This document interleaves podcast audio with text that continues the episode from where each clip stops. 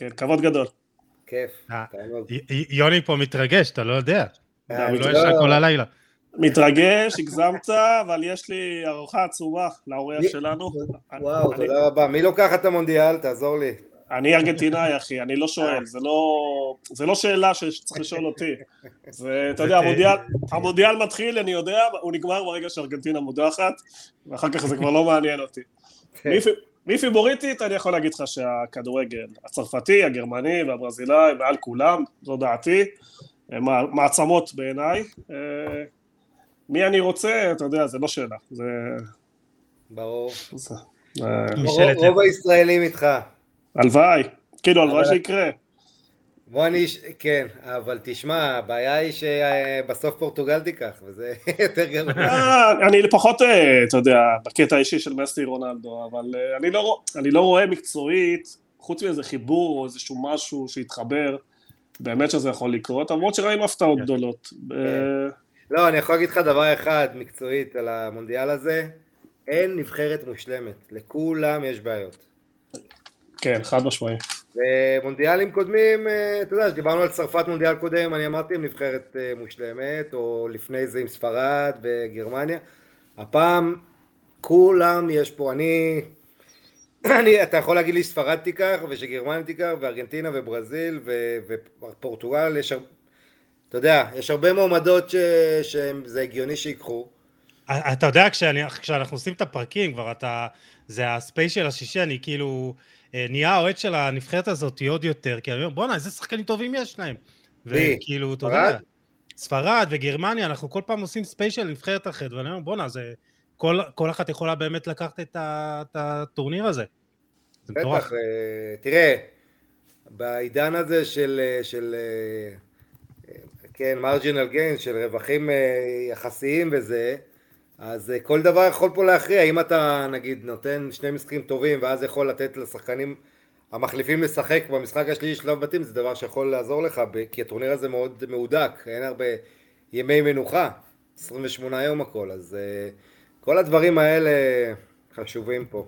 טוב יאללה בואו נתחיל, תגיד לי שאתם מוכנים. אני, נראה לי שאני אשאיר את הפתיח הזה, זה אחלה פתיח, עמית. מה, כן? לא יודע, זה זרמנו, זה זה. תשאיר, אני... לא נשאיר, נשאיר אתה אומר. אני אגיד משהו לגבי הזוכות, זה מזכיר קצת הצ'מברס, אתה צריך להיות בין חמש-שש הטובות, ומשם זה בערך איך אתה נתפס, בעיקר בהגנתית, לא לספוג מרבע גמר ומעלה, זה יתרון מאוד מאוד גדול, וגם נייחים, ראינו שנייחים מאוד חשובים. נכון. יאללה, נתחיל.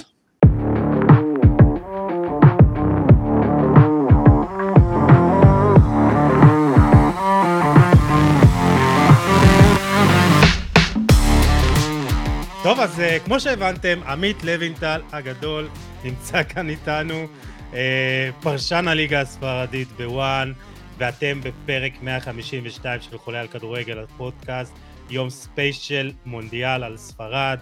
Uh, אלופת מונדיאל ב-2010, ונבחרת הטיקי טקה שהביאה לנו את הטיקי טקה לעולם, לה רוחה. יוני מונפו כרגיל לצידי, אני יוסי עדן, יש לנו אחלה פרק. עשינו כבר פתיח, אז בואו נתקדם, אה, מי זוכה? סתם. אה, עמית, מה קורה? טוב, תראה, אף אחד לא סופר את ספרד, כאילו, אני שומע, אני מדבר עם אנשים, לא שמעתי אחד שאמר לי ספרד תיקח את זה, גם אוהדי הנבחרת סקפטיים, ואולי זה סימן טוב. אה, למה? למה? כי קודם כל ספרד תמיד בתמונה, תסתכל איך הם עפו בטורנירים האחרונים, זה תמיד בפנדלים, זה על הקשקש, זה לא שהם הם תמיד מבחינת יכולת שם, איטליה ביורו העיפה אותם בחצי גמר בפנדלים, רוסיה מארחת העיפה אותם בפנדלים לפני זה, אז כן, ב-2014 שהם הגיעו, הנבחרת הכי גדולה אולי שבימי חיינו, זאת שזכתה ביורו 2008, מונדיאל 2010 ויורו 2012, אז הגיעה הקריסה ההיא, אבל מאז זו נבחרת שבדרך כלל היא שמה, ויש פה, אין כמעט נבחרות בעולם עם העומק האיכותי שיש לספרד. אבל ספרד יש לה את ה... היא נבחרת אניגמטית, כי מצד אחד אתה יכול להרכיב שלוש נבחרות ספרד מעולות, יהיה לך על כל עמדה שחקן נהדר. מצד שני... חוץ מעמדה אחת, שעוד מעט נגיע לזה. כן, החלוץ, אבל, אבל, אבל תשמע, מצד שני אין היררכיה ברורה. זאת אומרת, תיקח את רביעיית ההגנה, אתה יכול לשחק עם שתיים שלוש רביעיות, תיקח את השלישייה מקדימה.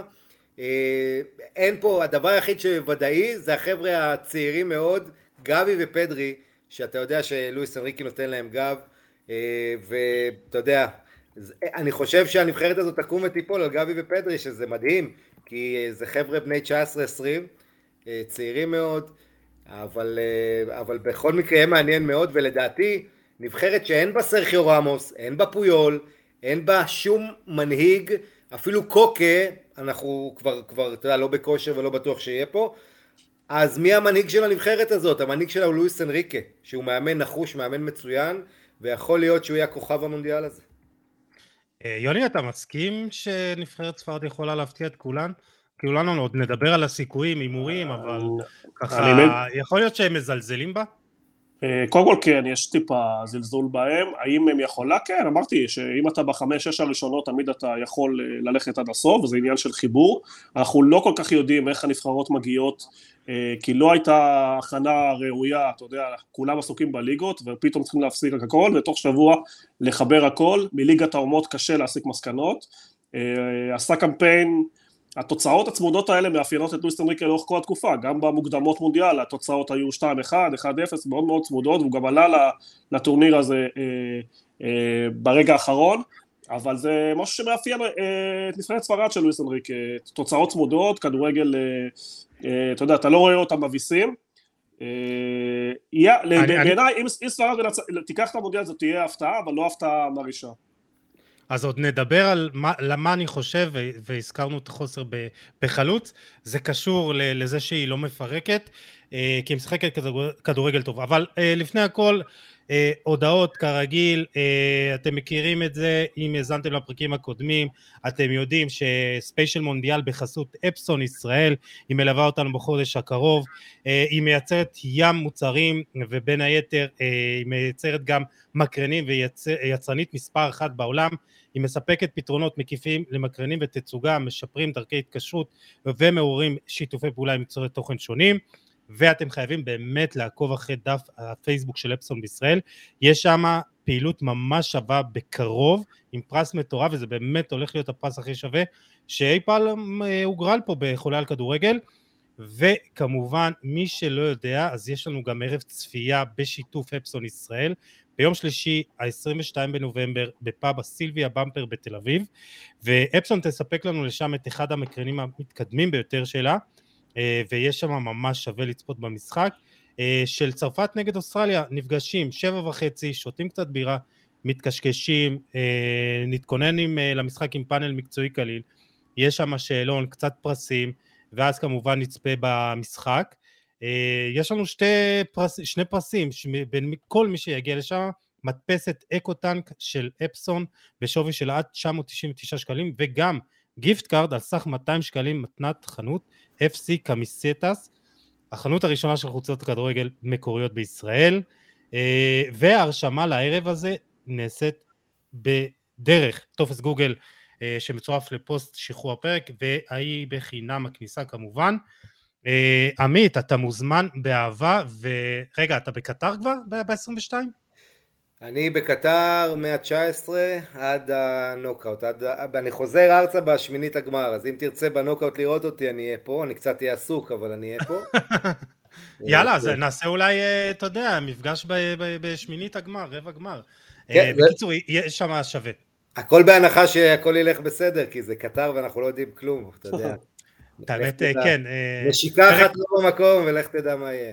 אז זהו, אז uh, בספיישל הקודם אירחנו את uh, ידידך הטוב uh, אוריאל דסקל, דיברנו על אנגליה, אבל עשינו פתיח ככה על המונדיאל בקטר ועל כל מה ששחיתות שיש שם. Uh, לא דיברנו על uh, ההגבלות של, uh, שנתנו uh, על uh, מי שמגיע שם, שחלק מזה זה להתנשק בציבור ו- וכל מיני, כל מה שמשתמע מכך, אז uh, בהצלחה. אה, כן, ואני אומר, ואם אתה רוצה במשפט אחד, כן. הרבה הרבה מאוד, אה, בוא נגיד רב הנסתר על הגלוי, ואני חושש מאוד מפיאסקו גדול, קרחות גדולות ביציעים, הרבה מאוד אנשים שלא יגיעו, אני רואה מה הולך ברשת, אני מדבר עם אנשים שמתעסקים באונליין, במכירות של כרטיסים, והרבה מה, אנשים... מה, יש כרטיסים כאילו? מלא כרטיסים? יש מלא אנשים עם כרטיסים שלא מתכוונים להגיע, מאירופה, גם מאמריקה הלטינית, שזה יבשת עם עם אחי, אתמול במקרה דיברתי עם מישהו שמתעסק בזה, אומר לי אפילו מקסיקאים שמונדיאל קודם ומונדיאלים קודמים היו מסתערים על כרטיסים, עכשיו אתה מוכר להם ב-100 יורו הם לא באים. אה, עם, מהרבה סיבות, כן? גם בגלל שזה לא בקיץ ובגלל שזה קטר וכל ה, אה, מה שקורה בתקשורת וההפחדות וגם בגלל שאתה חייב פה במציאות של העידן הזה של אחרי הקורונה אתה מוכר את החיים שלך אם אתה רוצה להיכנס למדינה ולהוריד אפליקציית מעקב יש כן, פה מלא סיבות, נכון. כן, זכויות אדם וכולי אני אה, בתור אחד שאתה יודע, אני חלק מהתאגיד ואסור לי להגיד, כן, אני, אני לא, לא שאסור, אני יכול ואני גם אומר את הדברים מה אני חושב על המונדיאל הזה ש...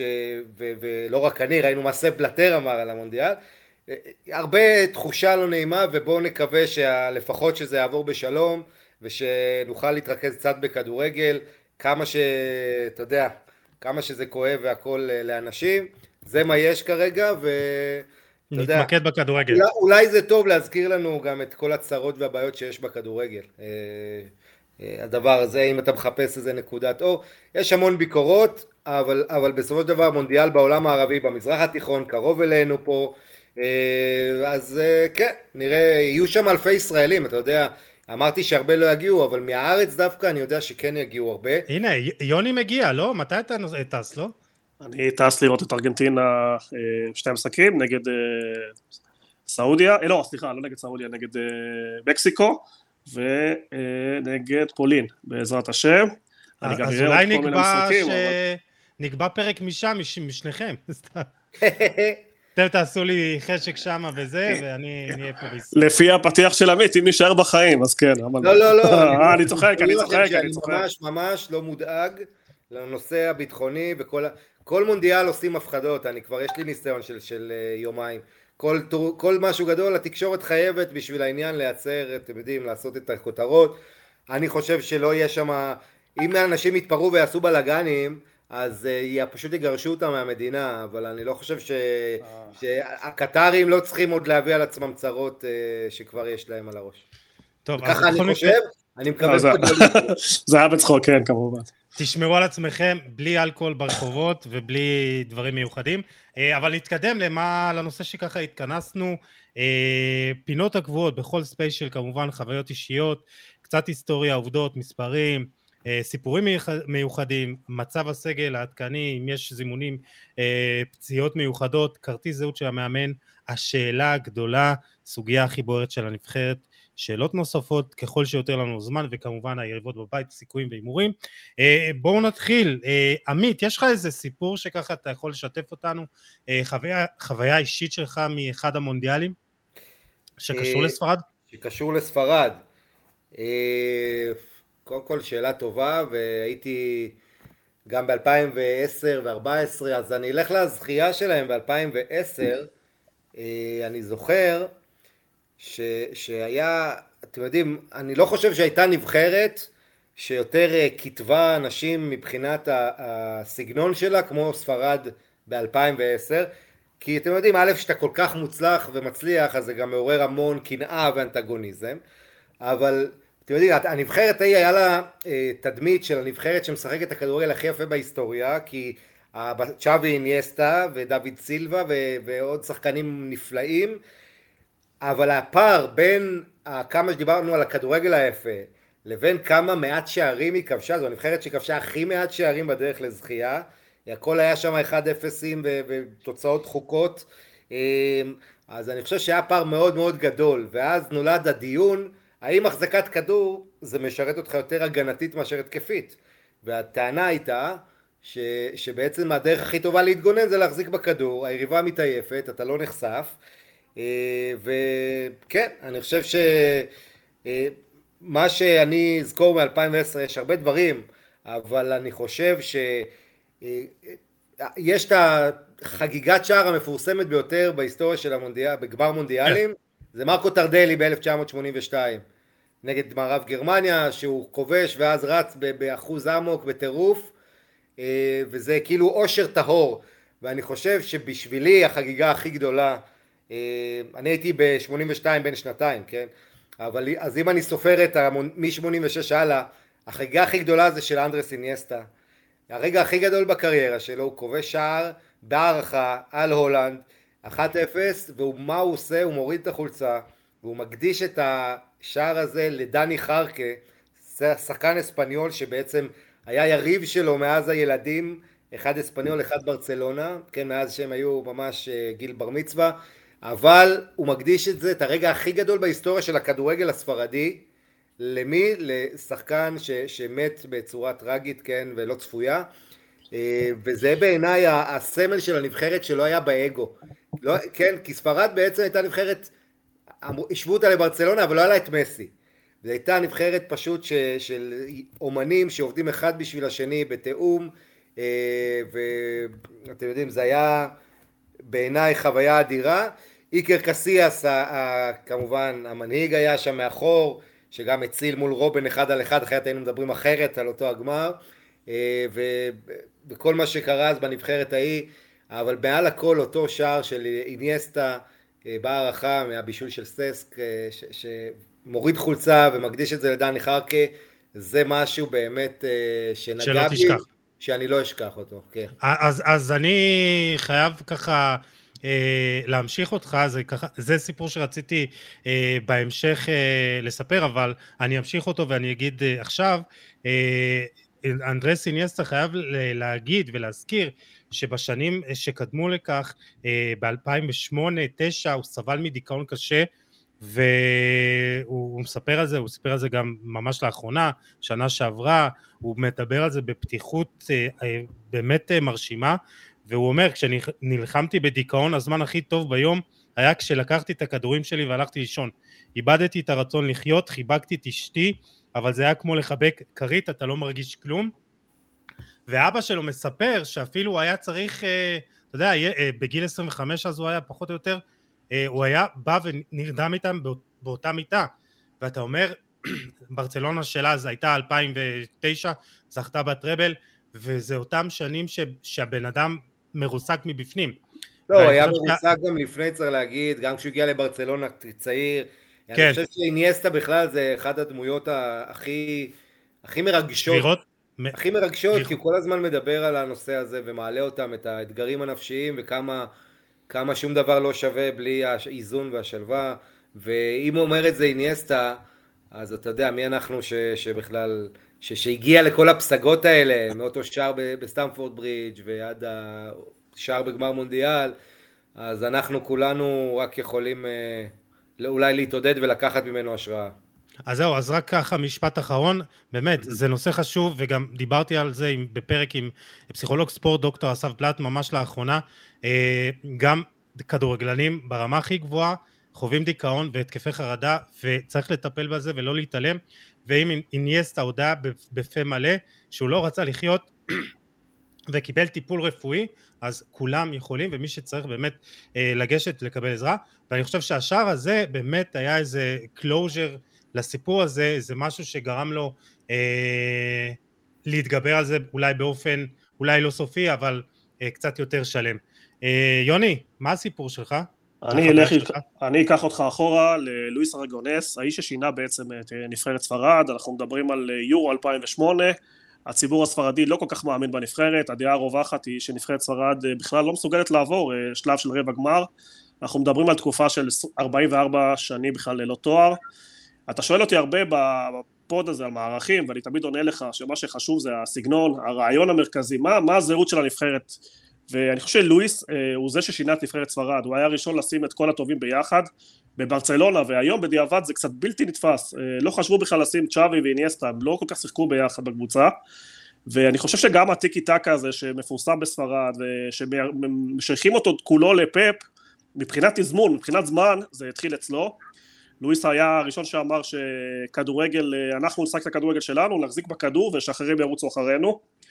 אה, הקנדציה של לואיס התחילה רע מאוד, הוא זרק את ראול מהנבחרת, ראול היה נסיך של אה, נבחרת ספרד והתקשורת הספרדית קראה אותו, הוא זה שבעצם העביר את המושכות לצ'אבי ונתן לו את הביטחון ואיחד את הנבחרת, מה שעמית דיבר עליו, אני חוזר על כמה דברים מאפיינים שעמית דיבר עליהם, והוא שינה את התרבות של אה, נבחרת ספרד, את היחס, הוא הפך את הספרד למשהו שאחרים לא האמינו, חזקה, דומיננטית, אלופה, ואלופה בסטייל שלה, אתה יודע, של הכדורגל שלה, של כדורגל של השחקנים הנמוכים, הזריזים, אלה שיכולים להחזיק בכדור, לתקתק אותו, לקבוע את הקצב של המשחק.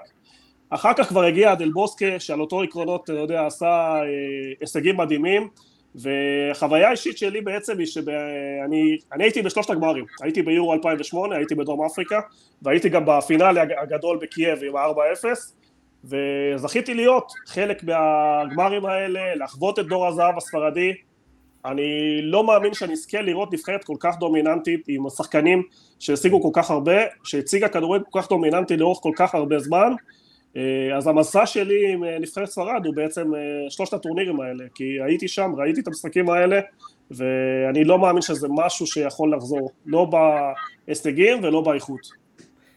כן, זה, אם אני אשלים, אז אתה יודע, הדבר הגדול שעשה לואיס ארגונס, נבחרת ספרד היא נבחרת שכל... עד 2008 תמיד הכותרת הייתה הנבחרת הכי אצ'יברית בעולם.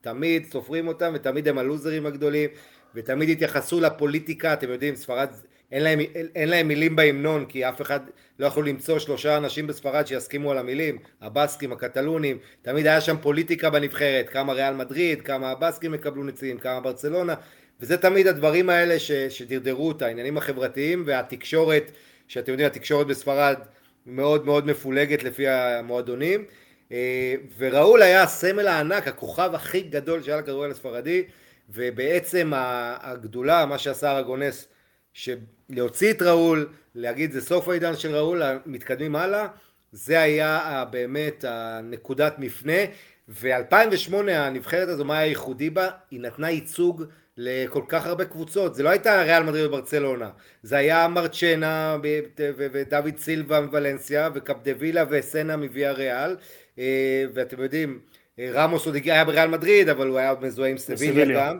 ופרננדו טורס, אתלטיקו ודוד ויה, זאת אומרת, היה איקר כמובן, הנציג של ריאל מדריד, אבל זו הייתה נבחרת שהייתה, ש, ש, שבעצם הייתה נציגה של כל ספרד, כל ספרד. לא רק של ברסה וריאל.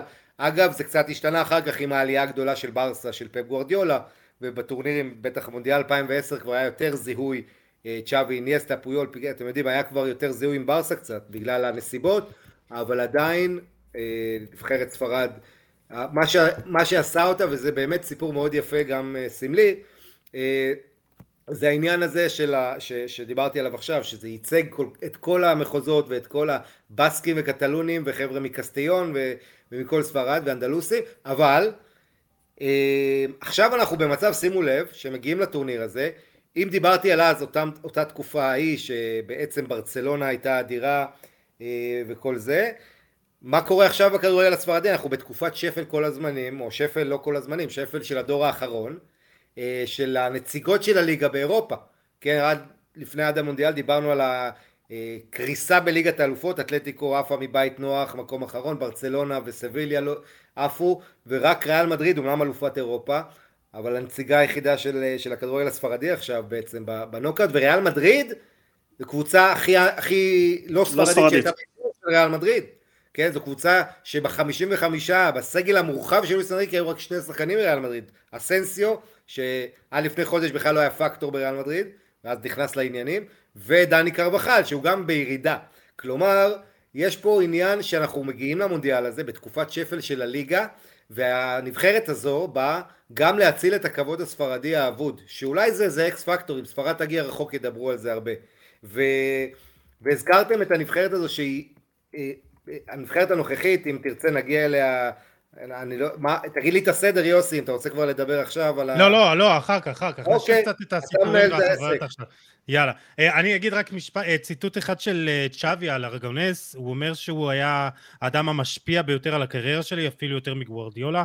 הוא נתן לי מידה עצומה של ביטחון. כשארגונס נפטר ב-2014, בפברואר, צ'אבי פרסם מכתב מרגש בטירוף ובאמת אה, אני אצרף את זה אחר כך כקישור. אה, אני אקח אתכם דווקא, אני משנה את חוקי הפורמט ואני לוקח לזיכרון שלי של אה, שנת 98 בכלל לא של המונדיאל אבל שם התחילה הקריירה של אחד השחקנים המשפיעים ביותר אולי הבלמים אחד הבלמים הגדולים ביותר בכדורגל הספרדי. אז נדבר כמובן על קרלס פויול, קרלס פויול היה ככה תוצר של הלמסיה, הוא עלה, אה, ככה היה מגן ימין בהתחלה גם, ובאותה תקופה שיחק בסלטה ויגו קיצוני, שמאלי ישראלי, אה, חיים רביבו, והוא היה כוכב על שם, אה, גם תמיד דיברו על ריאל מדריד ו- וברצלונה, היה שם גם איזה אה, מעבר שכמעט אה, קרה לברצלונה, וחיים רביבו באמת היה אה, אגדי שם, זו הייתה קבוצה ענקית עם מוסטוברוי וואלירי קרפין, כן, כאילו באמת מזיניו, קבוצה שהיה כיף לראות ומרגשת, ובאחד המשחקים קרלס פויול עולה ממש בתחילת הדרך שלו, גיל 20 אם אני לא טועה, או 19-21, ומוצב באגף ימין של ההגנה, רביבו צד שמאל, ואני זוכר את המשחק הזה, אה, הייתי אז בגיל 6, לא, 12, 14, לא משנה, 14, והוא פשוט שיתק את חיים רביבו. הוא היה פיזי, הוא התמודד איתו בפיזיות, במהירות, פשוט לא גר, גרם לו באמת לא לעשות כלום באותו משחק, ומאז באותה עונה הוא חזר, הוא נכנס להרכב פויול, ולאט לאט הפך לאחד העוגנים של ברסה ושל נבחרת ספרד הגדולה, אה, ואני חושב שבאמת אה, אז כבר ראית שיש אה, משהו מיוחד.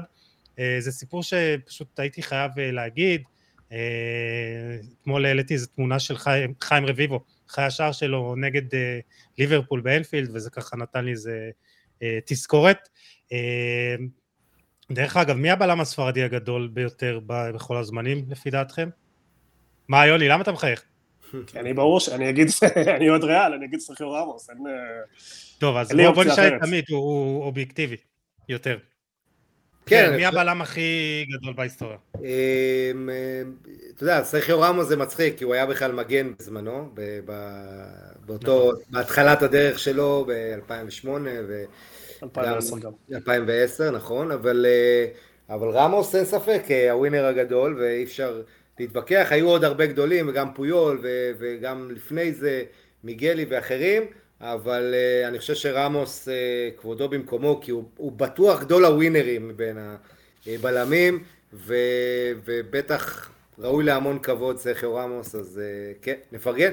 וגם המנהיגות, שאתה יודע, אחת הבעיות של, של שחקנים בכלל ספרדים, זה, זה האופי הזה, הם מאוד uh, רכים, uh, אני מדבר היסטורית, זה נבח...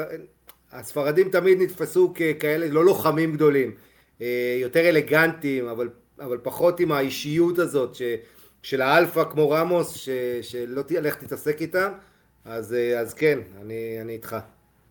טוב, אז בואו, אה, זה קצת אה, מביא אותנו לחלק הבא.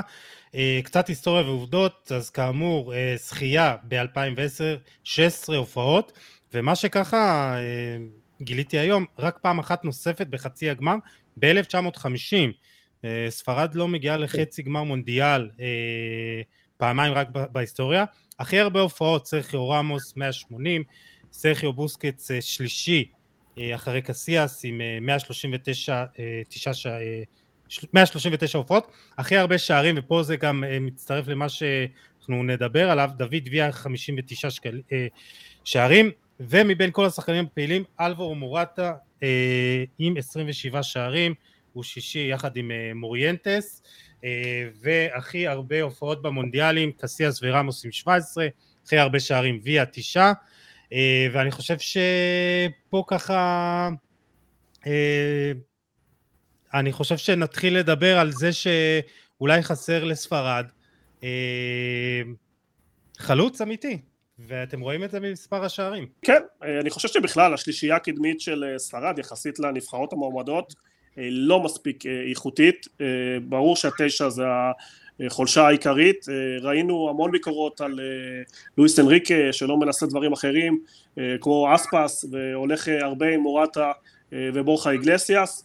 אה, זה לא ברמה של world class, יש שחקנים טובים בהתקפה אבל זה לא world class, זה לא אחת הנבחרות הכי איכותיות בחלק ההתקפי, אבל יש יתרונות אחרים בהחזקת כדור, קישור, אה, הגנה, אה, דיבר עמית על העומק הבלתי נתפס, בחלק ההתקפי זה החיסרון, זה גם בא לידי ביטוי במספרים, אבל שוב, אני חושב שבמונדיאל מכריע דווקא החלק האחורי, ואם יהיו יציבים, הם יכולים ללכת רחוק. אז בואו בוא ככה, גם uh, פה שינינו קצת את זה, דיברנו הרבה על סיפורים, אז אני רוצה שנתקדם גם אה, לסגל, ואז נראה באמת, אה, נפתח את זה קצת יותר, כי, כי גם, ביורו, גם ב, ביורו האחרון ראינו שספרד מתקשה להפקיע שערים, ויש גם נתונים שתומכים בכך. אז אה, שוערים, אונאי סימון, סנצ'ס וריה, אה, הגנה באספיליקווטה, פאו טורס, גרסיה, גאיה, קרבחל, אלבה, אה, לפורט, אלונסו, ודיברת אין מנהיג, אבל רמוס אולי יהיה ב... בסגל. זה, אה, זה, זה יהיה הפתעה גדולה, כי הוא לא, הוא לא היה בנבחרת כבר שני, שנתיים אחרונות, אז להביא אותו עכשיו, רמוס זה לא עוד אחד שאתה מביא, זה אחד שיכול לפרק לך את חדר הלבשה. תהיה הפתעה מאוד גדולה ושינוי מהדרך שהתווה לואיס אנריקה בשנים האחרונות. רגע, אה, רגע, נקטעת במשפט האחרון, אני אסדר את זה אחר כך. אה, זו תהיה הפתעה, משהו אמרת? ושינוי, כן, וסטייה מהדרך שהתווה לואיס אנריקה בשנים האחרונות.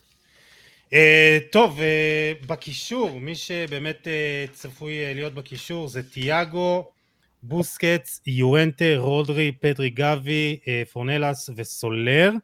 Uh, בהתקפה מורטה, פרן תורס, uh, סרביה, אורי סבל ופאטי. וזה באמת אה, הערכות, כי עדיין אין סגל סופי. כן, חלק ו... מהשמות שהזכרת לא יהיו, למשל תיאגו, ש... שהוא לא, אתה יודע, גם לואיס אנריק לא סופר אותו, אבל אה, אנחנו... למה יודעים... תיאגו לא יהיה? הוא כשיר סוף סוף. כן, אבל אה, לואיס אנריקה לא ממש בונה עליו, יש לו את בוסקץ ואת רודרי כאופציה נוספת, אז זה האופציות המרכזיות שלו כקשר אחורי. יש גם את קוקי כמובן, וש... יש... ש... שלא בטוח אם יהיה, אבל יכול להיות שיהיה בגלל הניסיון. ו... וכן, כמו שאתה אומר, סגל מאוד איכותי, יש המון שחקנים, המון אופציות, אבל יש לך גם בעיה, כמה בעיות, אם תרצה שניגע בהם. הזכרת את הבעיה של החלוץ, והעובדה ש-13 משחקים אחרונים של ספרד, רק פעם אחת היא כובשת יותר משני גולים במשחק, זה נגד איסלנד במשחק ידידות היה. כן. אז, אז גם הבעיה של כיבוש שערים, אה, הבעיה נוספת שהזכרנו, היררכיה ומנהיגות וכל העניין הזה. יש הרבה שחקנים שלא משחקים הרבה בקבוצות שלהם, או יש, תיקח לדוגמה את פרן תורס ו, ו, ועוד הרבה אחרים, ג'ורדי אלבה, מגן שמאלי פותח שברסה בגלל החוזה בקושי משחק שם, אה, ועוד ועוד אה, מקרים כאלה. ו, והרבה הרבה התלבטויות. אם יש לך את לפורט, איניגו מרטינז, פאו תורס, ארי גרסיה, יש לך לא מעט בלמים, ומהם אתה צריך לבחור מי השניים שאתה, שילך איתם לואיס אנריקה, אז, אה, אז כן, אבל, אבל אתה יודע, גם יש לא מעט יתרונות וחוזקות לנבחרת הזאת. אה, ש... אז... כן, למשל... אז אה, כן, כן, רק אני אשלים אותך, יש עוד כמה שחקנים שמתנדנדים, ואני רוצה לשאול אותך אם... אם נראה שחקנים אחרים כמו בראהים דיאס, דני אולמו שהיה גם חלק מהנבחרת הזאת, ירמי פינו, כן. ניקו וויליאמס, דיברנו על חלוצים, רודריגו, סרביה, אולי אסנסיו. כן, ניקו, כן. אנחנו נראה, כן, כמה את החבר'ה שהזכרת, כן. אני חושב שאחד הדמויות הכי מעניינות אותי זה ניקו וויליאמס, כי הוא מגיע בכושר אדיר, הוא עוד אה, שחקן צעיר עם אה, איזה הילוך נוסף שאין לאחרים, מהירות, עדי...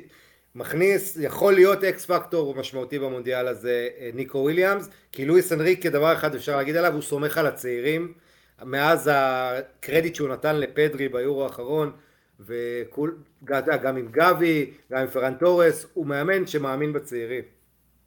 אה, יוני, לגבי הסגל, מבחינת השמות שאמרנו, מי נראה לך לא יהיה בסופו של דבר, מי כן יהיה בסופו של דבר?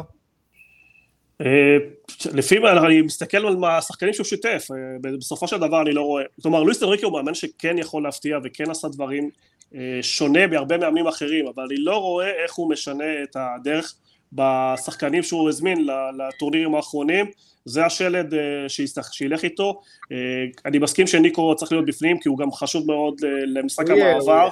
כן, כן, הוא חשוב מאוד גם למשחק המעבר שלואיס אנריקה מנסה להוסיף קצת, אה, ראינו כמה חשוב המתפרצות אה, בכדורגל אה, נבחר, בכדורגל של טורנירי בכלל, מעבר לזה אני לא רואה הפתעות, למרות שאני שוב אומר, אם יש מישהו שמסוגל להפתיע ועשה דברים מאוד מיוחדים זה לואיס אנריקה, גם ברוטציות הרחבות שלו, גם בקידום הצעירים, הוא גם שיתף את ארי גרסיה, אה, כשהוא לא שיחק בכלל בסיטי, אה, או כשלא, ישב, כשלא היה בספסל, הוא, תמיד, הוא נתן לו עדיפות מאוד מאוד גדולה, כי הוא מאמין בו, אה, לכן אני לא רואה שינוי מהשחקנים שציינת. אני, אני, עוד משהו קטן, יוסי, גם מהשחקן ה-17-18 זה פחות חשוב, כלומר, אני לא רואה פה איזושהי הפתעה ב-11 והחמישה מחליפים, אחר כך זה, זה יותר אולי במחשבות חברתיות של שחקנים שיתאימו לנבחרת ולא יפגעו במרקם שנבנה, ופחות טוב, איכות אז... של שחקנים ו- ו- ו- וכזה.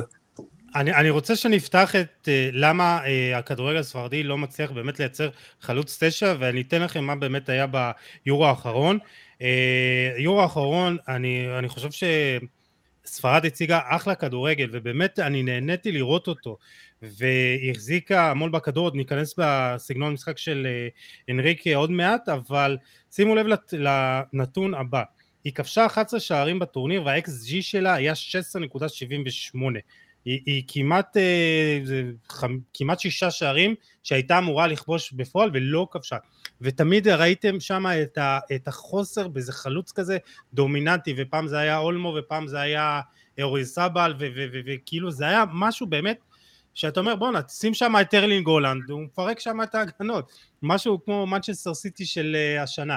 uh, עמית אני, אני רוצה לשאול אותך למה הכדורגל הספרדי באמת מאז דוד ויה לא ייצר איזה, יש את אלבו מור, מורטה, אבל מורטה הוא מורטה, כאילו הוא לא, לא, לא יביע. למה באמת הכדורגל הספרדי לא מצליח לייצר כזה? כן, כי זו, קודם כל התשובה הראשונה היא שזו העמדה שבה גם נבחרת גרמניה והרבה מאוד נבחרות בעולם לא מייצרות סקורים, זו העמדה שהכי קשה לייצר בשחקנים ואתה יודע, נכון שיש נבחרות אחרות שיש להם, אבל לנבחרת ברזיל יש איזה תשע קלאסי אחד, יש את גבריאל ג'זוס שהוא, אתה יודע, כובש גולים כמו אה, קשר התקפי בממוצע, לא יותר. אה, אין, scorer אה, זה מקצוע, זה נדיר, וזה ההבדל הגדול בין ספרד שהיה לה את פרננדו טורס ודוד ויה בזמנו, לספרד מאז, שאין לה את השחקן ש, שיכול לתת את הגולים שאפשר לסמוך עליו. פרן טורס, בתחילת דרכו בנבחרת, הוא שיחק תשע מזויף כזה והוא כבש נכון, לא נכון. מעט. הוא גם היה מלך שערים במוקדמות למרות שהוא משחקים אחרונים לא שיחק. אבל רק ארבעה שערים, ו, וכן, אחת הבעיות של ספרד, תראה, גם, גם, סגנונית, אה, זו נבחרת שלא קל לחלוץ בה, כי, כי אתה יודע, זה הרבה possession, והמשחק הוא, הוא לא כל כך ישיר, אה, אז, אז זה לא פשוט, וצריך להגיד, ה scorer הכי בולט בשנים האחרונות בכדורגל הספרדי זה יאגו אספס, שהוא אה, בכלל לא חלוץ בדיוק, הוא, הוא, יותר, הוא בין תשע לעשר, כן? הוא נכון. playmaker וחלוץ, אה, שיוצא מהאמצע אה, ו, וכל זה. ספרד מקדשת שחקנים טכניים איכותיים, יש כמה שחקנים שהם אה, תשע, אה, כמו נגיד אה, כבורחה איגלסיאס בבטיס, אבל בורחה אם אתה רואה אותו זה שחקן שאין לו כדורגל, הוא רק יודע שם לעמוד ולתת את הגולים. צריך להגיד, יש שני שחקנים שהיו יכולים לעשות את זה, אבל הם פצועים, גם אויר סבל וגם ג'רארד מורנו. של ויה ריאל, שג'רארד מורנו היה צריך בעיניי להיות החלוץ הבכיר והטוב של ספרד, אבל... מה, מה, מה עם רף אמיר, שאני מת עליו, הוא אחלה חלוץ. או, רף אמיר הוא שחקן מאוד חשוב, הוא מעניק לספרד מימד שאין לה. אה, אחד החלוצים הדומיננטיים פיזית, גבוה נכון. כמעט שני מטר, משחק בסביליה, מגיע, אתה יודע, משחק ראש אדיר, והוא בהחלט האופציה ב', אחת הביקורות על ספרד, שתמיד היא משחקת באותה דרך, ורף אמיר נותן לה אפשרות לפלן בי, לסגנון משחק קצת אחר, להגביה כדורים, לחפש... אז יש מצב שהוא יהיה בסגל הסופי? אני חושב שהוא צריך להיות בנבחרת, בגלל שאין חלוץ מסוגו, הוא בעבר היה כוכב בנבחרת הצעירה של ספרד, ו... וכן, אני חושב שזה שחקן שאני מאוד רוצה לראות אה, אה, בנבחרת הזו, בייחוד נוכח הכושר של מורטה, שאם אתם לא יודעים, כובש שני גולים בחמישה עשרה משחקים אחרונים באתלטיקו מדריד. זאת אומרת, אלברו מורטה, הוא אמנם כבש... הוא כובש שער באופסייד, שער באופסייד כל משחק אבל. כן. גם זה משהו.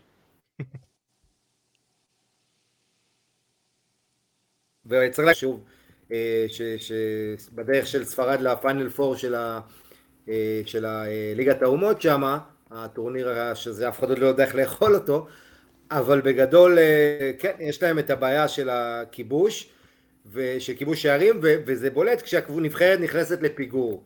כי נכון. אם ספרד נקלעת איכשהו לפיגור, ולא משנה איך, נבחרות יריבות עושות מול הבונקר, יודעות שהם יחזיקו בכדור, יחזיקו, יחזיקו, יחזיקו, ויהיה להם קשה לכבוש את ספרד.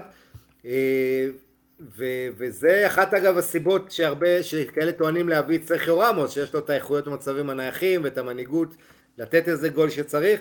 שימו לב, לספרד יש לה נתון במשחקים, שהשערים שלה נכבשים, או בדקות הראשונות, כמעט תמיד, או בדקות הראשונות, או, ב- או ברבע שעה האחרונה, בעיקר ברבע שעה האחרונה. אה, שם היריבות עייפות, אחרי שהן כבר לא עומדות על הרגליים. אה, אז אלה הדקות, רבע שעה האחרונה שספרד יודעת לנצל את זה, כשהיריבות כל הזמן רודפות אחרי הכדור, כמו, כמו קרב שברים כזה, אפרופו ספרד, שכן, מתישים, מתישים את היריבה ואז נועצים. אז, אה, אז כן, ספרד תמיד צריך להיזהר ממנה ברבע השעה האחרונה, גם כי יש לה עומק אדיר והרבה שחקנים איכותיים שעולים מהספסל ו- ויכולים לעשות את ההבדל, וגם אה, בגלל הסגנון שלה. יוני, יוני, אני רוצה לשאול אותך ממש גם לשמוע דעתך, למה ספרד לא מייצרת או לא מצליחה לייצר חלוץ תשע אמיתי? זה קשור לכמה דברים. קודם כל, אין לנו הרבה חלוצי תשע היום ברמה גבוהה מאוד. יש לך, ברמה של וורד קלאס אני מדבר, שחקנים שכל משחק מפקיעים. יש לך אה, מעט מאוד שחקנים כאלה. אחד נפל לנורבגיה, יש לך את אמבפה שכל משחק מפקיע, אבל גם... ועוד אחד לפולין.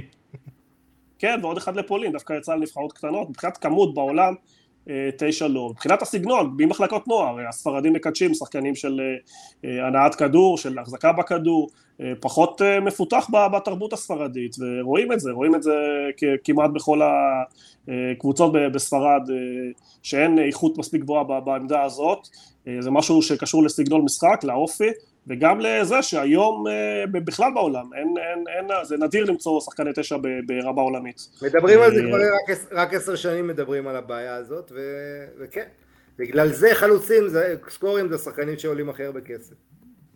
אה, טוב, אז נקווה שאולי הם עובדים, כי אני חושב שבכדורגל של היום, וראינו את זה שבסוף חייב... אני מזכיר לכם שספרד כן. המציאה את התשע המזויף. מזויף.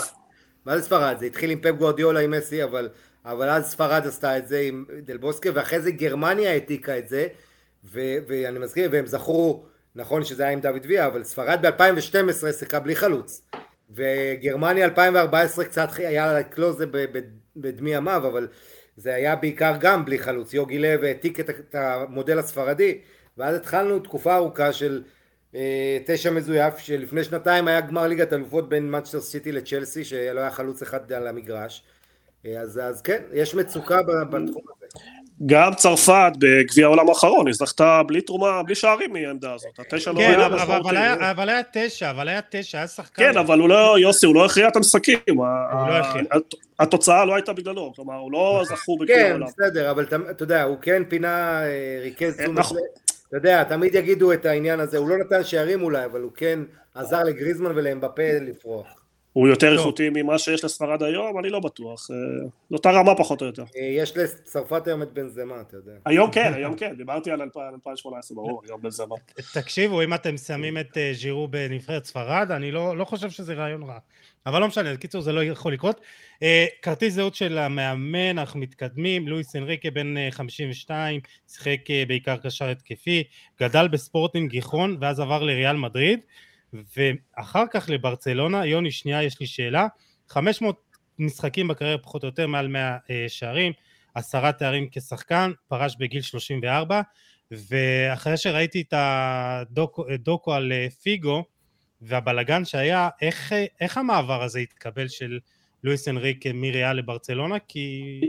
התקבל בצורה... אותו. התקבל, במדריד פחות אוהבים, אבל התקבל פחות, אה, קודם כל זה לא אותו רמה של שחקן, כלומר אה, לואיס אגיגה שחקן ענק, אבל פיגו היה השחקן אה, הכי טוב בעולם בתקופה ההיא, איך התקבל? בריאל לא כל כך העריכו אותו, הוא היה בעיקר שחקן רוטציה, ספסל, לא תמיד היה בהרכב יציב, וריאל הסכים על המעבר הזה, אז זה נתפס יחסית פחות סיפור, פחות רעש, אתה יודע, אני לא יודע אם הזימונים היום של לואיס אנריק קשורים איכשהו לא, אבל רואים שהוא מעדיף כל הזמן לקדם שחקנים של ברצלונה, אבל אה, במדריד אה, לא היה שנאה וכעס כמו במקרה של פיגו, מבחינת רמת השחקן ומבחינת זה שהוא לא היה בריאל משמעותי, רוב הקריירה הטובה שלו והשנים הטובות שלו היו בברצלונה. אה, טוב בואו בוא נתקדם לקריירת האימון שלו. ארבע שנים אחרי... הדבר המעניין, כן. רק אני אגיד, הדבר המעניין לגבי לואיס אנריקה וריאל מדריד, שלואיס אנריקה מאמן הנבחרת כבר ארבע שנים. בעצם וכשהוא התחיל ב-2018, אז ריאל מדריד הייתה בשיאה, שלושה, שלוש זכיות רצופות ברובע, ואז אמרו שהוא, זה הנבחרת הכי מדרידיסטית, הכי, ריאל, הכי מזוהה עם ריאל מדריד מזה שני עשורים. היה אז איסקו בשיאו, אסנסיו, רמוס, אה, לוקה וסקס, קרבחל. אה, נאצ'ו. כן, אה, נכון, נאצ'ו, ואתם יודעים, דיברו על זה שלא היה נבחרת כל כך ריאל מדריד מהימים של אה, גוטי ראול, ירו ואחרים, ראול בראבו כמובן, קסיאס, סלגדו, אז, אז, אה, אז הוא החזיר ועכשיו זה בדיוק הפוך, אז, אבל זה רק מראה לכם כמה הוא באמת מעניין אותו מקצועית ולא שום דבר אחר.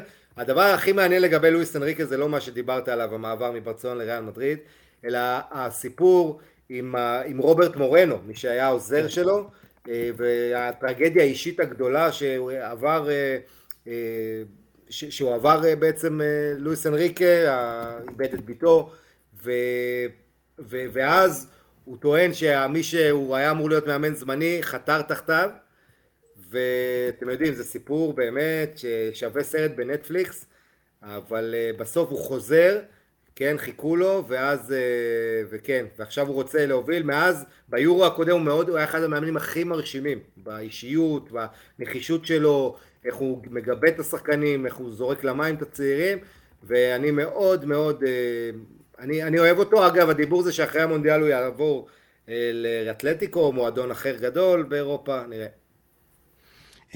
אז כמו שאמרתי, לפני שהוא חתם, אה, הגיע לנבחרת, אה, הוא התמנה למאמניה של ברסה ב', היה בה שלוש שנים, אימן שנה ברומא, הפסיק שנה, שנה בסלטה, ואז התמנה למאמנה של ברסה במאי 14, היה שם שלוש שנים, זכה בשלושה, בתשעה תארים כולל טראבל ענק ב-2015, אה, לקח הפסקה שנה ואז התמנה אה, למאמן הנבחרת אחרי הפרסה הזאת במונדיאל 2018 אתם זוכרים לופוטגי וככה מה שקרה שם אז אפרופו ריאל מדריד.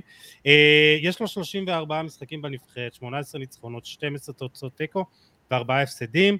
יחס שערים של 64-24 פלוס 40 אחוזי הצלחה לא מרשימים 52.94 אה, וההישגים שלו הוא הגיע כאמור אה, לחצי גמר היורו וגם הפסיד בליגת האומות אה, ב-2021.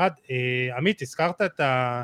לגול מנבדל, לגול מנבדל של אמבפה הוא הפסיד, אל תשכח את זה. הוא לא זכה בזה, נראה לי הם התגברו על ההפסד בתואר, אבל הזכרת את המקרה עם, ה... עם הבת שלו, באמת, ואני אומר, כי אנחנו כל פעם עכשיו, הנה, דיברנו על איניאסטה, ועכשיו אנחנו מדברים על על, על uh, לואיס אנריקה והאובדן של הבת שלו, בת תשע אם אני לא טועה.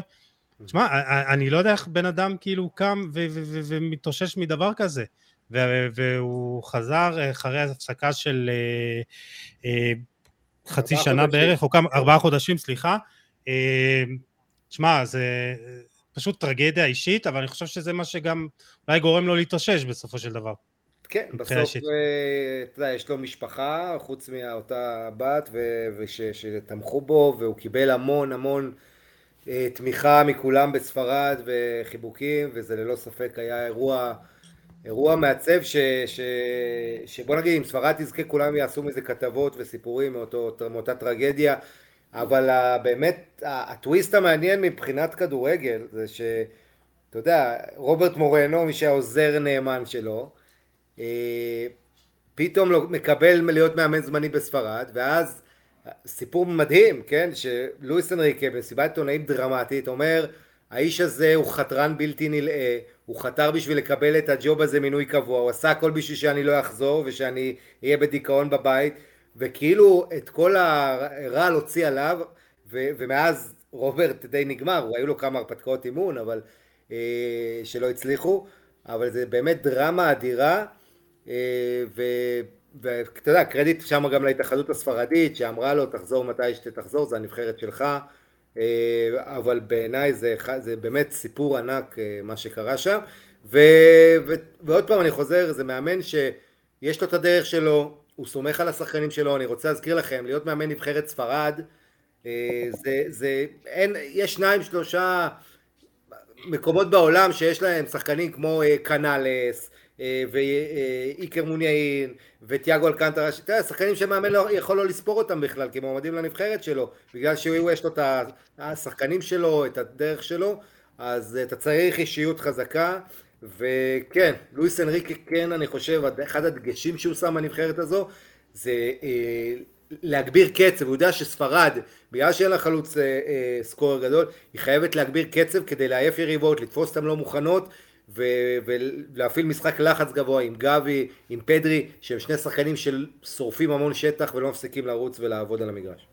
טוב, אז אה, יוני, לפני שככה, אני יודע שאתה רוצה לדבר על הסגנון משחק, אז uh, כמובן שאנחנו מכירים אה, את ה-4-3-3, וגם עמית נגעת בזה עכשיו, הטיקי טקה, המשחק הסבלני, מסירות קצרות, וכמו שאמרתי, ספרד החזיקה בכדור 71.7 אחוז uh, בכדור מהזמן, ביורו האחרון, הכי הרבה בטורניר, כשגרמניה השנייה מחזיקה 60.7 אחוזים.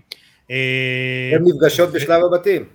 כן, כן, כן, נדבר גם על זה. אה, וכמובן שבאותו טורניר היא לחצה הכי גבוה, גבוה בפער מכולן, וגם הייתה הכי אגרסיבית מבין כולן, היא ביצעה 7.6 פעולות הגנתיות לכל דקת החזקת, אה, החזקה בכדור של היריבה. ויוני, אתה אמרת שהשינוי אה, המרכזי בסגנון המשחק של ספרד אצל לואיס אנריקה זה משחק הרבה יותר ישיר, ורטיקלי. אז אה, בוא תגיד למה הוא רצה לעשות את זה.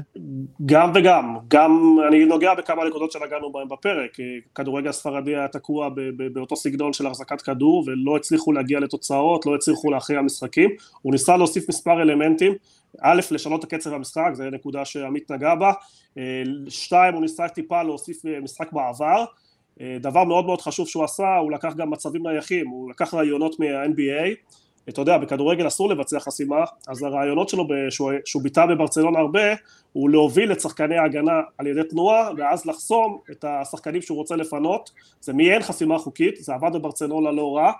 אה, מבחינת סגנון שלו, שוב, הדברים הספרדיים הקלאסיים, ה-4-3-3, החזקת כדור כמעט אה, בכל מחיר, אבל שוב, הוא ניסה להכניס טיפה יותר קצב, טיפה יותר מהירות. אה, אני חושב שעוד נקודה חשובה זה ההתעלות שלו ברגעי ה... כן. ברגעי הכרעה, ראינו את, אה, את אה, ספרד ביורו האחרון מעלה הילוך בשלב, ה, בשלב ה, אחרי שלב הבתים, מעלה את רמת המשחק שלה, היא עשתה את זה גם במשחק האחרון של ליגת האומות, זה לא כזה חשוב, אבל ניצחה את פורטוגל בחוץ 1-0, וגם במשחק האחרון נגד שוודיה היה די מנומנם המוקדמות, ורואים שלואיס יודע להביא את השחקנים שלו לרגעים החשובים בשיא, וזו נקודה מאוד מאוד חשובה שמדברים על טורניר כמו מונדיאל. אה, עמית, בהקשר הזה, זה למה אני כן. חושב שניקו וויליאמס מאוד מאוד חשוב. הוא מביא להם מימד התקפי אחר. תראה, מה הבעיה של ספרד? היא לוחצת גבוה, חוטפת, אבל אז מעבירה את הכדור לרוחב. במקום לעשות gegenpressing, הרי היום הגולים בכדורגל המודרני, כל שנה זה הולך ומתקצר, מהרגע שאתה חוטף את הכדור ועד שאתה עושה גול, המשחק הלחץ הוא היום המספר 10 האמיתי. ואתה יודע, אתה חוטף ותוך 7-8 שניות אתה שם גול. ככה רוב השערים, ממשחק פתוח כמובן, אה, אבל ספרד יש לה את פדרי כמספר 10, פדרי הוא מספר 8 בברסה, בנבחרת הוא מספר 10, והוא אמור כן, לפצח את ההגנות המאורגנות של היריבות, אה, שיעשו בלוק נמוך מול ספרד ויקשו עליה את החיים, לכן חשוב מאוד בנבחרת הזאת היצירתיות והבעיטות מרחוק, שחקן כמו אסנסיו שיכול לכבוש מ-20 מטר למשל, אה,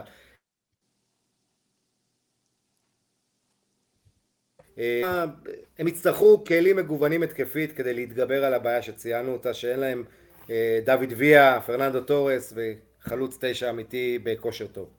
אז אולי ניקו וויליאמס יפתח בהרכב או שאתם לא רואים שזה קורה? אני לא אתפלא אם זה יקרה.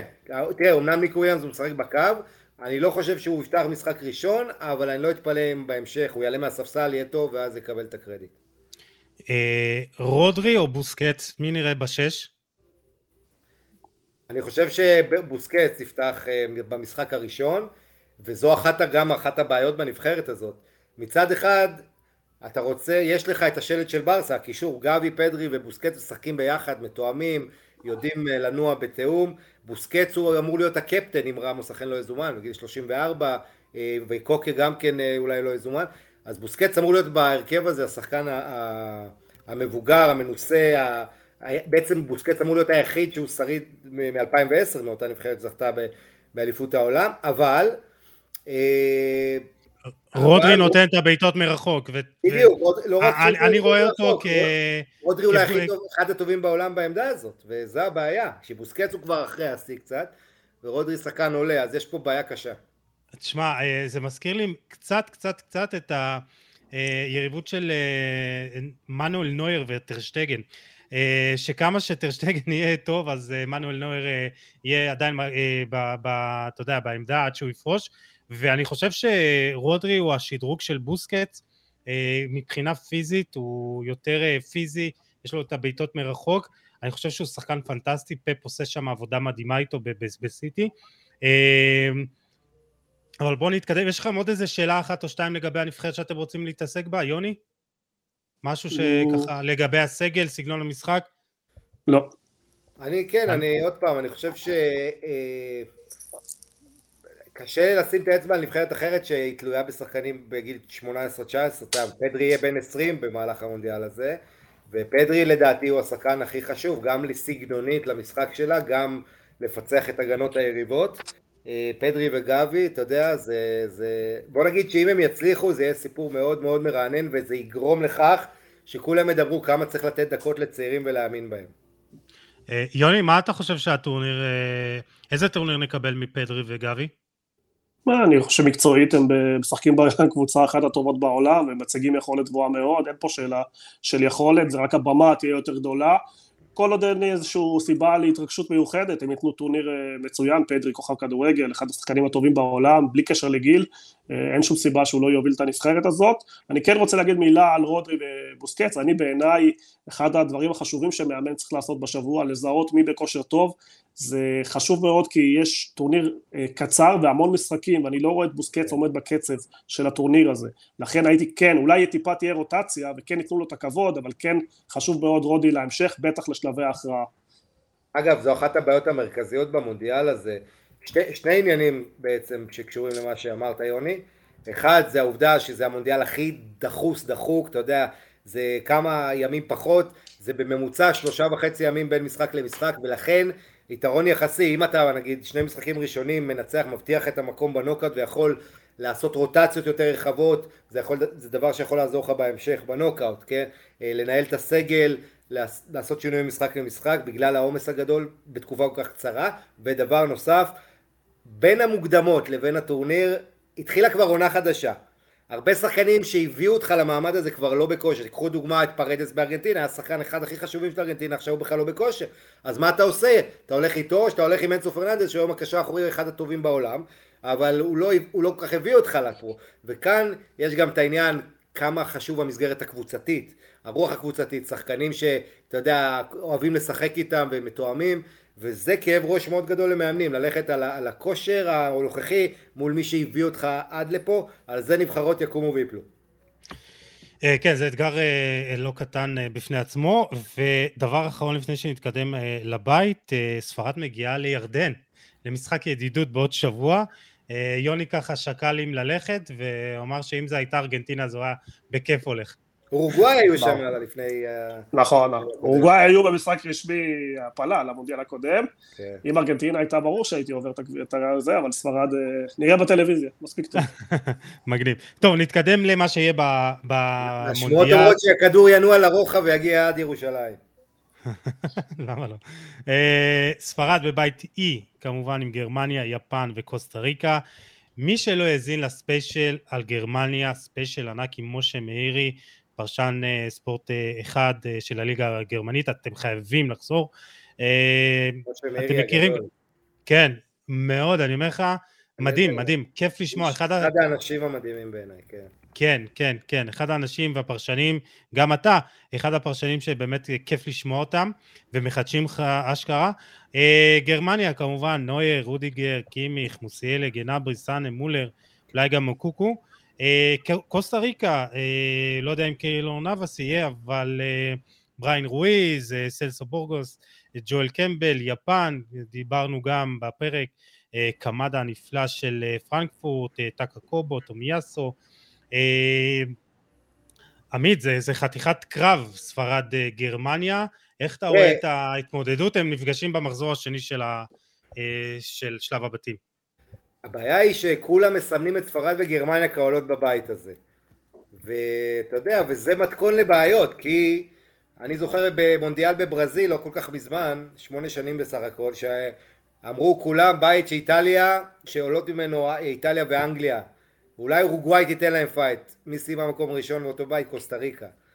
אז נכון, קוסטה ריקה אמורה להיות הנבחרת החלשה פה, בעיקר כי, כי, כי זה הרבה חבר'ה מבוגרים ואין מספיק רענון, אבל עדיין היא נגיעה במומנטום נהדר, וכמו שאנחנו אומרים, הכדורגל של ספרד וגרמניה, יש לא מעט סימני שאלה על הכושר שלהם, על הבעיות עם העניין של סקורר, ועדיין האיכות אמורה להכריע, ספרד שפוגשת את קוסטה ריקה בהתחלה וצריכה לנצח שם, לתת איזה הצהרת כוונות. כן, זה בית שבו גם ספרד וגם גרמניה לא רק פיבוריטיות לעלות, אלא גם להגיע לרבע הגמר, כי הן מצטלבות מול הבית של בלגיה, קרואטיה, מרוקו וקנדה. אז אתה יודע, צריך להזכיר את זה. יש כמה נקודות מעניינות לגבי הבית הזה. עניין אחד זה קרב הצעירים. ג'מאל מוסיאלה בגרמניה נגד גבי ופדרי, שאתם זוכרים ש... גבי קיבל את הגולדן בוי וכולם זעקו זה הגיע או לבלינגהם או למוסיאלה. נכון. אז יש, אז יש פה מצ'אפ מעניין. אני בכלל טוען שגרמניה וספרד הן נבחרות, נבחרות עם הרבה נקודות דמיון, כי יש לך את הקישור של ברסה שאמרנו, וביירן מינכן יש לך חמישה שחקנים של ביירן שהם השלד, וזה יכול לתת יתרון לכל אחת מהן. העובדה ואין להם תשע, גם. ואין להם תשע, כן. יש כמה וכמה נקודות דמיון ביניהם. ואתה יודע, זה דבר שבטורניר מיוחד כזה שאין זמן הכנה, כשאתה לוקח חמישה שחקני ביירן מינכן נגיד, קימיך, גורצקה, סאנה, מולר, גדברי, זה דבר שיכול מאוד, ומוסיאלה מאוד יכול לעזור לך. אותו דבר על ספרד ועם שחקנים של ברסה, כן, הקישור וגם פרן תורס. אז, אז מעניין, אני חושב שעדיין אני מצפה מספרד וגרמניה לעלות מהבית הזה, ו... אתה יודע, וזה מסוג המקרים שאני בכלל לא בטוח שזה משנה מי יתסיים ראשונה פה. אה, כמו שראינו במונדיאל הקודם, אתם זוכרים שבעצם ספרד ופורטוגל אה, בזמן, עלו מאותו בית ושתיהן עפו בשמינית הגמר, אה, מול רוסיה ואורוגוואי. אז, אז ככה שהעיקר פה זה לעלות, ו, ו, והעובדה היא שספרד וגרמניה נפגשות במחזור השני, יכול בעצם למנוע לפחות מאחת מהן להבטיח כבר את הכרטיס. אם היו נפגשות במחזור שלישי, היינו מצפים שהם שתיהן יגיעו עם שש נקודות ויעלו את המחליפים וזה פחות קריטי, אבל פה... אז נקבל חתיכת משחק. בדיוק, יהיה מעניין, אה, עם מוטיבציה גדולה לנצח ולהבטיח כבר את הכרטיס לשמינית הגמר. אה, טוב, אולי נעשה ערב צפייה שם, לא יודע. אה, אגב, יפן גם נבחרת, דיברנו על קוסטה ריקה, יפן, זה, אתם זוכרים, היא הייתה במונדיאל הקודם הנבחרת של האוהדים הניטרלים שניקו את חדר ההלבשה, כל הסיפורים, אבל איכותית, והיא כמעט, היא מתחה את בלגיה שם. נכון, היא הייתה צריכה להעיף את בלגיה בשמינית הגמר, העיפה את סנגל בשלב הבתים ואת פולין, וזו נבחרת שהיום מבחינת איכות שחקנים, אתה הזכרת, הרבה בבונדסליגה יש, אבל גם שחקנים בברייטון יש, כן, שחקן נהדר, אחד דריבליסט אדיר, סייטמה, יש לך בטאקה קובו, קיצר זה נבחרת שגם יכולה לעשות צרות למרות, בייחוד בגלל שלא מצפים ממנה. יוני, יש לך משהו לחדש מהשבוע שעבר על הבית לא, הזה? יפן יכולה, נבחרת מאוד מגובשת גם, מאוד קומפקטית, מאוד מאוד ממושמעת, מאוד מאוד זריזה, כדורגל היום מאוד חשוב להיות זריז ומהיר, יכולה לכסות המון המון שטח ולהקשות גם על ספרד וגם על גרמניה, אני לא יופתע אם יפן תוציא נקודות, ובעיניי לא תהיה סנסציה ענקית אם, כלומר ברור שספרד וגרמניה פיבוריטיות ברורות, אבל לא תהיה סנסציה אם יפן תצליח להוציא מהמשחקים האלה משהו, אני אהיה במשחק הזה ספרד גרמניה, זה אחד המשחקים הכי חשובים והכי חזקים בשלב הבתים. אני מזכיר לכם שגרמניה לא היו בנוקאוט במונדיאל הקודם ויפן כן. ואגב, מי העיף אותם? דרום קוריאה, שזה גם את גרמניה. סוג סגנון, סגנון משחק דומה. כן. אבל הפעם עם אנסי פליק זה אמור להיות אחרת, כן. אז זהו, אז אני מאמין באנסי. עמית, שאלה אחת לפני האחרונה, שחקן אחד בבית לא מספרד לשים אליו עין, אפשר גם מיפן וקוסטה ריקה, שיהיה לנו ככה איזה זרקור, מישהו לא מוכר לשים אליו עין.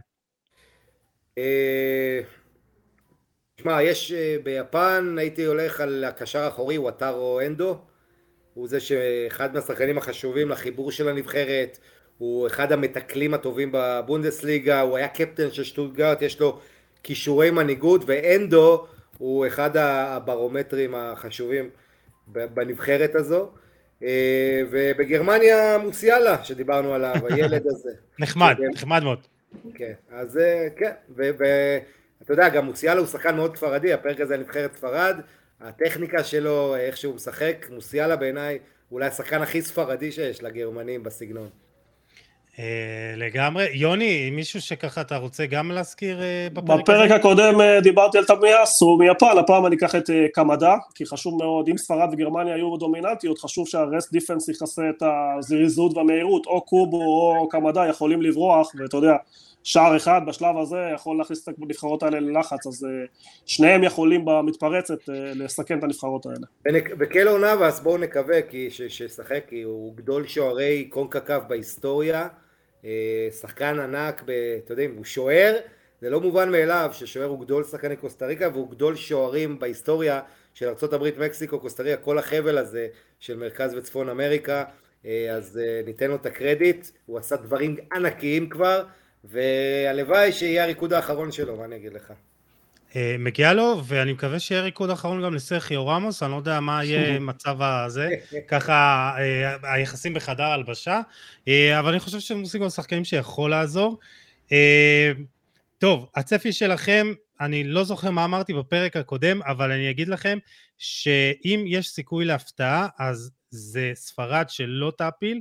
אני מאוד מאמין באנסי פליק וגרמניה, אז אני חושב שגם היא תהיה מקום ראשון. אה, וספרד מקום שני, אלא אם כן תהיה לנו הפתעה ואז יפן תדיח אותה. עמית, מה דעתך? קודם כל אני אוהב את מה שאתה אומר, אני בכלל חושב ש... תראה, כל התחזיות שאני רואה כולם הולכים על הבנאלי והמובן מאליו והצפוי, ודווקא במונדיאל שהכל בו כל כך לא ידוע, ששום דבר פה לא... ואני אגיד לך משהו, אני מצפה להרבה הפתעות במונדיאל הזה. אני רוצה, אני מצפה לאיראן שתעלה, אני חושב שסעודיה יכולה לתת פייט לפולין ומקסיקו, כששתיהן נבחרות בעייתיות מאוד. אני חושב שמרוקו וקנדה יכולות לעשות בעיות, בטח לבלגיה שהיא נבחרת בירידה. בקיצור, אני מאוד אוהב את הראש שלך, אני לא חושב שספרד וגרמניה בהכרח יטיילו בבית הזה. כן. עדיין אני הולך איתן כשיעלו לנוקאוט.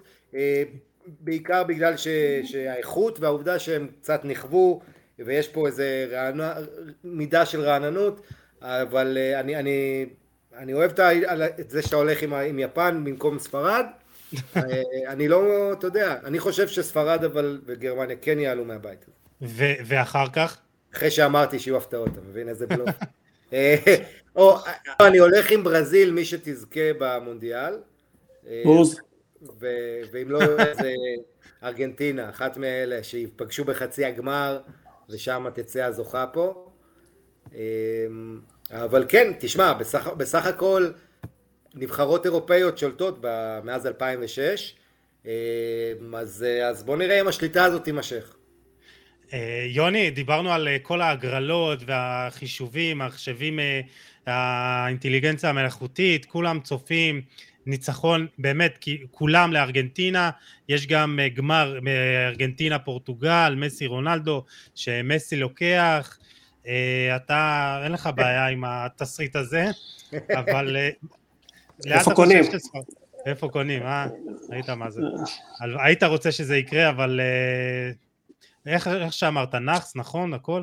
שיקרה. אה, האמת שריגשת אותי בחלום לשנייה שהשלית אותי, אבל אתה תשלם על זה אחר כך. ואתה, אתה יודע, ארגנטינה זה חלום אה, גדול מ-86, אה, לשחזר את זה ולחוות את זה שוב. אני רוצה, אני אמרתי לך שאני רוצה שזה יקרה. שוב, אתה יודע, בוא לא, בוא, אם אנחנו הולכים על הקטע המקצועי, צריך שהרבה דברים יתחברו ואיזשהו קסם יקרה. אולי בטורניר כזה מוזר בחורף, קיץ, יכול לקרות משהו מיוחד, יש ריח כזה של לא דווקא הבנאלי והמקצועי והאירופאים שהשתלטו על הכדורגל העולמי. לגבי ספרד, אני חושב שרבע גמר, חצי גמר זה כרגע, מבחינה, שוב, מבחינת זה. בוא נגיד לך משהו, ברמת ליגה, אם היה פה ליגה, לא היה סיכוי לארגנטינה, זה היה הולך ברזיל, צרפת או גרמניה, עם הטורניר של ליגה, שבאמת מודד איכות. בטורניר כזה, שוב, הכל יכול להתחבר. נקווה לנס, ספרד המקום הטבעי שלה כרגע זה חצי גמר רבע גמר, זה יהיה טורניר יפה מאוד. ונזכיר, ספרד גרמניה בצד של ברזיל וארגנטינה, בצד החזק. אה, זה אומר שבצד השני זה צרפת ופורטוגל. אה, נכון? אני לא טועה. אה, ולכן זה באמת הצד הקשה של מה שקיבלו ספרד וגרמניה, אני... אה, שתיהן, אני לא חושב שילכו עד הסוף, אבל שוב, אם, אם אני צריך אה, כן לקחת אחת שאולי תלך עד הסוף, אז ספרד, כן, איכשהו זה יכול להתחבר. בואו נראה מה יקרה, זה באמת אפשרי.